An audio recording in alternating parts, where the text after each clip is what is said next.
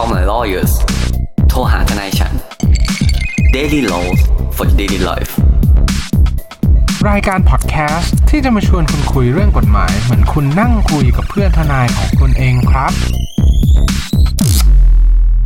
สวัสดีครับ ยินดีต้อนรับเข้าสู่รายการ Call My Lawyers โทรหาทนายฉัน วันนี้อยู่กับผมออฟลาเน่นะครับ และเรื่องราวในวันนี้ที่เราจะมาพูดคุยกันก็คือ คำรับรองและคำรับประกัน หรือในภาษาอังกฤษที่เรียกว่า representation and warranty ครับคำรับรองและคำรับประกันเนี่ยครับก็ถือว่าเป็นส่วนหนึ่งที่ประกอบอยู่ในการเข้าทำสัญญาระหว่างคู่สัญญานะครับ ซึ่งส่วนของคำรับรองและคำรับประกันเนี่ยเราจะบอกแบบนี้ว่าจริงๆ แล้วก็มีส่วนสำคัญแล้วก็เป็นเครื่องยืนยันว่า คู่สัญญาทั้งสองฝ่ายนะครับได้มีการให้ข้อเท็จจริง หรือว่ามีการเปิดเผยข้อเท็จจริง ที่เกี่ยวข้องกับการเข้าทำสัญญานั้นนะครบถ้วนถูกต้องหรือเปล่า ซึ่ง representation หรือ warranty นะครับเปรียบเสมือนข้อสัญญาเพื่อให้ความมั่นใจกับผู้สัญญาอีกฝ่ายหนึ่งว่าตัวเองเนี่ยได้มีการเปิดเผยข้อเท็จจริงที่สำคัญ แล้วก็เกี่ยวข้องกับการเข้าทำสัญญานั้นครบถ้วนแล้ว และการเข้าทำสัญญาฉบับนั้นๆเนี่ยก็สามารถมีผลบังคับกันได้ตามกฎหมาย ให้มันเป็นไปตามสิ่งที่คู่สัญญาอีกฝ่ายหนึ่งเนี่ยมีการขอหรือว่าเรียกร้องเอาไว้เพื่อความสำเร็จของสัญญานั่นเองครับ โดยที่ representation and warranty หรือว่าคำรับรองรับประกันเนี่ยเราจะพบเจอได้ในการเข้าทำสัญญาทุกๆ ประเภทเลย ไม่ว่าจะเป็นสัญญาประเภทสัญญาซื้อขาย สัญญาที่เป็นสัญญากู้ยืมเงิน หรือว่าเป็นสัญญาที่เป็นเกี่ยวข้องกับการโอนความเป็นเจ้าของของทรัพย์สิน นอกจากใน part หนึ่งหรือว่าเป็นส่วนหนึ่งของสัญญาแล้วเนี่ยครับคำรับรองรับประกันเนี่ยเราอาจจะยังพบเจออีก ในกรณีที่เราเนี่ยมีการทำธุรกรรม มีการจดทะเบียนกับพี่ๆพนักงานเจ้าหน้าที่ของรัฐ ไม่ว่าจะเป็นหน่วยงานรัฐประเภทไหนก็แล้ว แต่กรมที่ดินกรมพัฒนาธุรกิจการค้าหรือว่ากระทรวงต่างๆ นั่นเองครับ เนื่องจากว่า เวลาที่เราพูดถึงเรื่องการจดทะเบียนเนี่ยคำรับรองหรือคำรับประกันเนี่ยมันจะมาคอยยืนยันว่าข้อเท็จจริง หรือว่ามีการเปิดเผยข้อเท็จจริงต่าง ๆ ที่ให้ไว้กับตัวเจ้าหน้าที่นั้นอะเป็นข้อเท็จจริงที่ถูกต้อง เพื่อที่จะทำการจดทะเบียนต่อไปนั่นเองครับ และยิ่งไปกว่านั้นครับคำรับรองหรือคำรับประกันที่ได้มีการให้ไว้กับตัวเจ้าพนักงาน ไม่ว่าจะเป็นเรื่องการจดทะเบียน หรือว่าการแจ้งข้อเท็จจริง กับหน่วยงานรัฐเนี่ยเราต้องบอกแบบนี้ว่าในส่วนนี้เนี่ยจะเข้ามามีผลบังคับใช้กับเรา ในกรณีที่ภายหลังเนี่ยได้มีการตรวจพบ หรือว่ามีการพิสูจน์ข้อเท็จจริงกันแล้วว่า ข้อเท็จจริงที่ได้มีการแจ้งหรือว่ามีการา รายงานต่อรัฐเนี่ยมีความคาดเคลื่อนไม่ถูกต้องตรงตามข้อเท็จจริง ดังนั้นแล้วเนี่ยเราก็จะเกิดเป็นความรับผิดตามกฎหมายขึ้นมาว่า ข้อมูลที่ได้มีการจดแจ้งต่อเจ้าพนักงานเนี่ยมีความไม่ถูกต้องมีความคาดเคลื่อน ซึ่งจะไปเชื่อมโยงกับความรับผิดตามกฎหมายอาญาที่เราเคยพูดกันว่า อาจจะเป็นเรื่องแจ้งความเท็จ อาจจะเป็นเรื่องอการไม่เปิดเผยข้อเท็จจริง กับตัวหน่วยงานหรือเจ้าหน้าที่ของรัฐครับ พอหลังจากที่เราพูดถึงเรื่องการทำธุรกรรม หรือว่าการทำนิติกรรมกับทางหน่วยงานราชการแล้วเนี่ยเราย้อนกลับมาในส่วนของคำรับรอง แล้วก็คำรับประกันที่ได้มีการให้ไว้ตามสัญญา หรือว่าเป็นข้อตกลงระหว่างคู่สัญญาในการเข้าทำสัญญากันบ้างครับโดยที่คำรับรองคำรับประกันเนี่ยสามารถแบ่งออกได้เป็น 2ส่วนใหญ่ ๆ ด้วยกัน ก็คือส่วนแรกเลยเนี่ยเป็นคำรับรองทั่วไปที่อาจจะมีการบังคับหรือว่าพบเจอกันได้ในสัญญาทุก ๆ ประเภท อย่างเช่น ในกรณีอำนาจการเข้าทำสัญญา ถ้าพูดถึงเรื่องอำนาจในการเข้าทำสัญญาเนะครับ สิ่งแรกที่เราอาจจะต้องมาพิจารณาหรือว่าอาจจะเรียกร้องกับตัวคู่สัญญาที่เราจะเข้าทำสัญญาด้วยเนี่ยว่าการเข้าทำสัญญาฉบับนี้เนี่ยเป็นไปตามอำนาจหรือว่าหนังสือเอกสารประกอบสำคัญของบริษัทหรือเปล่า อย่างเช่น ตัวเองเนี่ยมีอำนาจลงนามผูกพันกับบริษัท หรือว่านิติบุคคลนั้นหรือเปล่า การเข้าทำสัญญาฉบับนี้เนี่ยผ่านการอนุมัติ ผ่านเงื่อนไขต่างๆ ที่เป็นการจัดการภายในของบริษัท นิติบุคคลตัวเอง ครบถ้วนแล้วหรือยังในกรณีแบบนี้นะครับ การที่เราเอ่อเรียกร้องคำรับประกัน หรือว่าคำรับรองประเภทนี้เนี่ยเข้าไปเนี่ยเพื่อที่จะเสริมสร้าง แล้วก็ให้ความมั่นใจกับคู่สัญญาอีกฝ่ายหนึ่งว่า ตัวเองเนี่ยได้เข้าทำสัญญาและมีผลผูกพันถูกต้องกับคู่สัญญาอีกฝ่ายหนึ่งเนี่ยเป็นไปตามเอกสารสำคัญของบริษัท หรือการจัดการภายในของเขาจริง ๆ หรือในกรณีที่การเข้าทำสัญญานั้นอาจจะไปเกี่ยวข้องกับสัญญาฉบับอื่นๆ คู่สัญญาเนี่ยอาจจะมีการเรียกร้องคำรับรองหรือคำรับประกัน เพื่อเป็นการแน่ใจว่า การเข้าทำสัญญาฉบับนั้นๆเนี่ยจะไม่มีผลไปขัดหรือแย้งกับสัญญาฉบับอื่นๆ ที่มันเซ็นมาก่อน หรือว่ามีการมีมีผลบังคับก่อนหน้าที่ตัวเองเนี่ยจะลงนามในสัญญาฉบับดังกล่าว ซึ่งเรื่องราวแบบนี้นะครับก็จะเป็นคำรับรองคำรับประกันที่เราเนี่ยอาจจะพบเจอได้แบบโดยทั่วไป นอกจากนี้นะครับ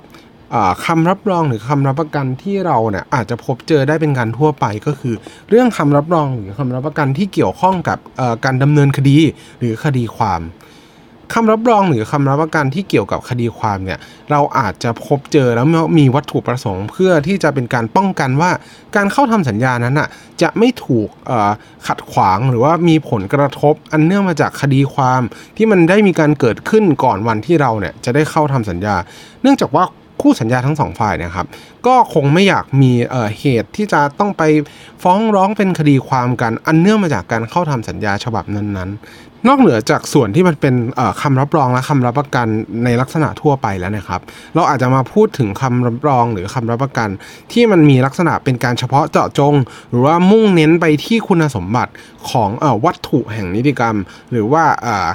เกี่ยวกับการเข้าทำสัญญานั้นๆ อย่างเช่น ในกรณีที่เป็นการซื้อขายหรือว่าเป็นการโอนเปลี่ยนมือซึ่งกรรมสิทธิ์เนี่ย หรือว่าความเป็นเจ้าของของตัวทรัพย์สินเนี่ยเราอาจจะมีการเรียกร้องให้มีการใส่คำรับรองหรือคำรับประกันที่เกี่ยวข้องกับความเป็นเจ้าของกรรมสิทธิ์ ความเป็นเจ้าของทรัพย์สินชิ้นนั้นๆเนี่ยลงไปในสัญญาอย่างเช่น ในการเข้าทำสัญญาฉบับนี้เนี่ยผู้ขายเป็นเจ้าของทรัพย์สินที่จะมาขายกันจริง ๆ นะ ไม่ใช่ของคนอื่น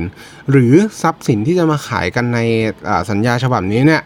ไม่ได้ติดภาระติดพันอื่น ๆ หรือว่าไปติดจำนงจำนองอะไรไว้กับคนอื่น หรือจะเป็นกรณีการเข้าทำสัญญาเช่าไม่ว่าจะเป็นเช่าที่ดินหรือเช่าบ้าน ว่าผู้ให้เช่าเนี่ยจริงๆแล้วเป็นเจ้าของ หรือว่าถึงแม้ว่าจะอาจจะไม่ใช่เป็นเจ้าของ แต่ก็มีสิทธิ์ที่จะเอาที่ดินหรือเอาบ้านนั้นอะออกมาให้ให้เราเช่านั่นเองครับ ราะเนื่องจากว่าในกรณีที่เราเนี่ยไม่ทราบว่าจริงๆแล้วเขาเนี่ยเป็นตัวเจ้าของหรือว่าเป็นใครก็แล้วแต่ที่เกี่ยวข้องกับที่ดินหรือบ้านหลังนั้นเนี่ยเราก็อาจจะมีความเสี่ยงได้ว่า การที่เราไปเช่าเนี่ยเราอาจจะไม่ได้เช่ากับเจ้าของที่แท้จริง หรือว่าคนที่เขามีสิทธิ์ที่จะเอาที่ดินหรือบ้านนั้นอะ มาให้เราเช่าจริง ๆ ก็ได้คำรับรองอีกประเภทที่เป็นคำรับรองในลักษณะเฉพาะเจาะจงเนี่ยอาจจะมุ่งเน้นไปถึงสภาพ หรือว่าคุณสมบัติของสินค้าประเภทนั้นๆ ที่เป็นวัตถุของการเข้าทำสัญญาก็ได้ อย่างเช่น สภาพคุณลักษณะ หรือว่ารายละเอียดเกี่ยวกับสินค้านั้นๆ ก็สามารถเรียกร้องให้มันเป็นคำรับรองและคำรับประกันได้ ยกตัวอย่างเช่น สัญญานี้เป็นสัญญาซื้อขาย iPhone คำรับรองคำรับประกันที่อาจจะเกี่ยวข้องและเฉพาะเจาะจงไปที่ตัวสินค้าเลย และสามารถทำให้เห็นภาพได้ก็คือ iPhone เครื่องนี้เนี่ยเป็น iPhone ใหม่ที่ไม่เคยผ่านการใช้งานมาก่อน และเป็น iPhone 15 รุ่น Pro Max ก็จะเห็นได้ว่าเป็นคำรับรองที่เป็นการให้แล้วก็บ่งเฉพาะไปที่ตัวสินค้าว่าสินค้าเนี่ยควรจะมีลักษณะแบบไหน แล้วก็อยู่ในสภาพแบบไหนนั่นเองพอมาถึงตรงนี้นะครับ ก็หวังว่าท่านผู้ฟังเนี่ยก็คงมีไอเดียเกี่ยวกับคำรับรองคำรับประกันกันแล้ว แล้วมาถึงส่วนสุดท้ายที่อยากจะพูดถึงใน episode นี้ก็คือ เรื่องการผิดคำรับรองและคำรับประกันเนี่ยเราจะพิจารณาแล้วก็มีผลลัพธ์ตามกฎหมายอย่างไร ก็ต้องบอกแบบนี้ครับว่าคำรับรองคำรับประกันเนี่ยก็ต้องถือว่าเป็นข้อสัญญาประเภทหนึ่งที่เป็นส่วนหนึ่งของสัญญา การที่มันเป็นส่วนหนึ่งของสัญญาเนี่ยนั่นหมายความว่าคู่สัญญาทั้งสองฝ่ายเนี่ยหากได้มีการตกลง และมีการลงนามผูกพันตามข้อสัญญานั้นๆไปแล้วเนี่ยการที่เราไม่ปฏิบัติตามข้อสัญญาหรือว่าปฏิบัติผิดคำรับรองหรือคำรับประกันเนี่ยก็ต้องถือว่าเป็นข้อผิดสัญญาข้อหนึ่ง ดังนั้นแล้วเนี่ยมันก็มีผลหรือว่าส่งผลแบบเดียวกันกับการไม่ปฏิบัติตามสัญญา หรือว่าการผิดสัญญานั่นเอง ซึ่งผลลัพธ์ของการไม่ปฏิบัติตามสัญญาเนี่ยมันก็จะไปเป็นเหตุผิดนัดไปเป็นผลของการเลิกสัญญา และรวมไปถึงการเรียกค่าเสียหายที่มันเกี่ยวข้องเกิดขึ้นตามกฎหมายนั่นเอง ดังนั้นแล้วนะครับ การที่จะ พิจารณาเรื่องคำรับรองรับประกันเนี่ยก็ถือว่าเป็นส่วนสำคัญในการเจราจาสัญญา และเวลาที่เรามีการสรุปคำรับรองคำรับประกันเนี่ยก็ต้องใช้ความระมัดระวัง เพื่อที่จะป้องกันไม่ให้ตัวเองเนี่ยผิดสัญญาได้ในอนาคต บางทีเนี่ยคำรับรองคำรับประกันเนี่ยมันอาจจะดูแล้วเออไม่มีอะไร แต่ว่าเป็นสิ่งที่พูดไว้ในลักษณะเป็นการทั่วไป แต่ข้อสัญญาประเภทนี้เนี่ย มันอาจจะกลับมามีปัญหาในการปฏิบัติตามสัญญาในภายหลังได้ ก็ต้องใช้ความระมัดระวังในการพิจารณาคำรับรอง และคำรับประกันเช่นเดียวกันครับ ก็หวังเป็นอย่างยิ่งว่าท่านผู้ฟังทุกท่านจะสนุกไปกับพวกเราใน episode นี้ หากท่านผู้ฟังท่านใดมีข้อสงสัยข้อเสนอแนะ สามารถติชมฝากหาพวกเรา Call My Lawyers ได้ที่เพจ Facebook YouTube หรือช่องทางที่ท่านรับฟังอยู่ในขณะนี้ครับสำหรับวันนี้ต้องขอลาไปก่อน สวัสดีครับ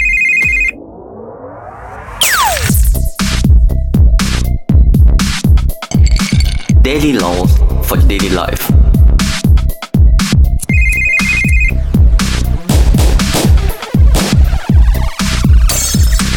Daily laws for daily life.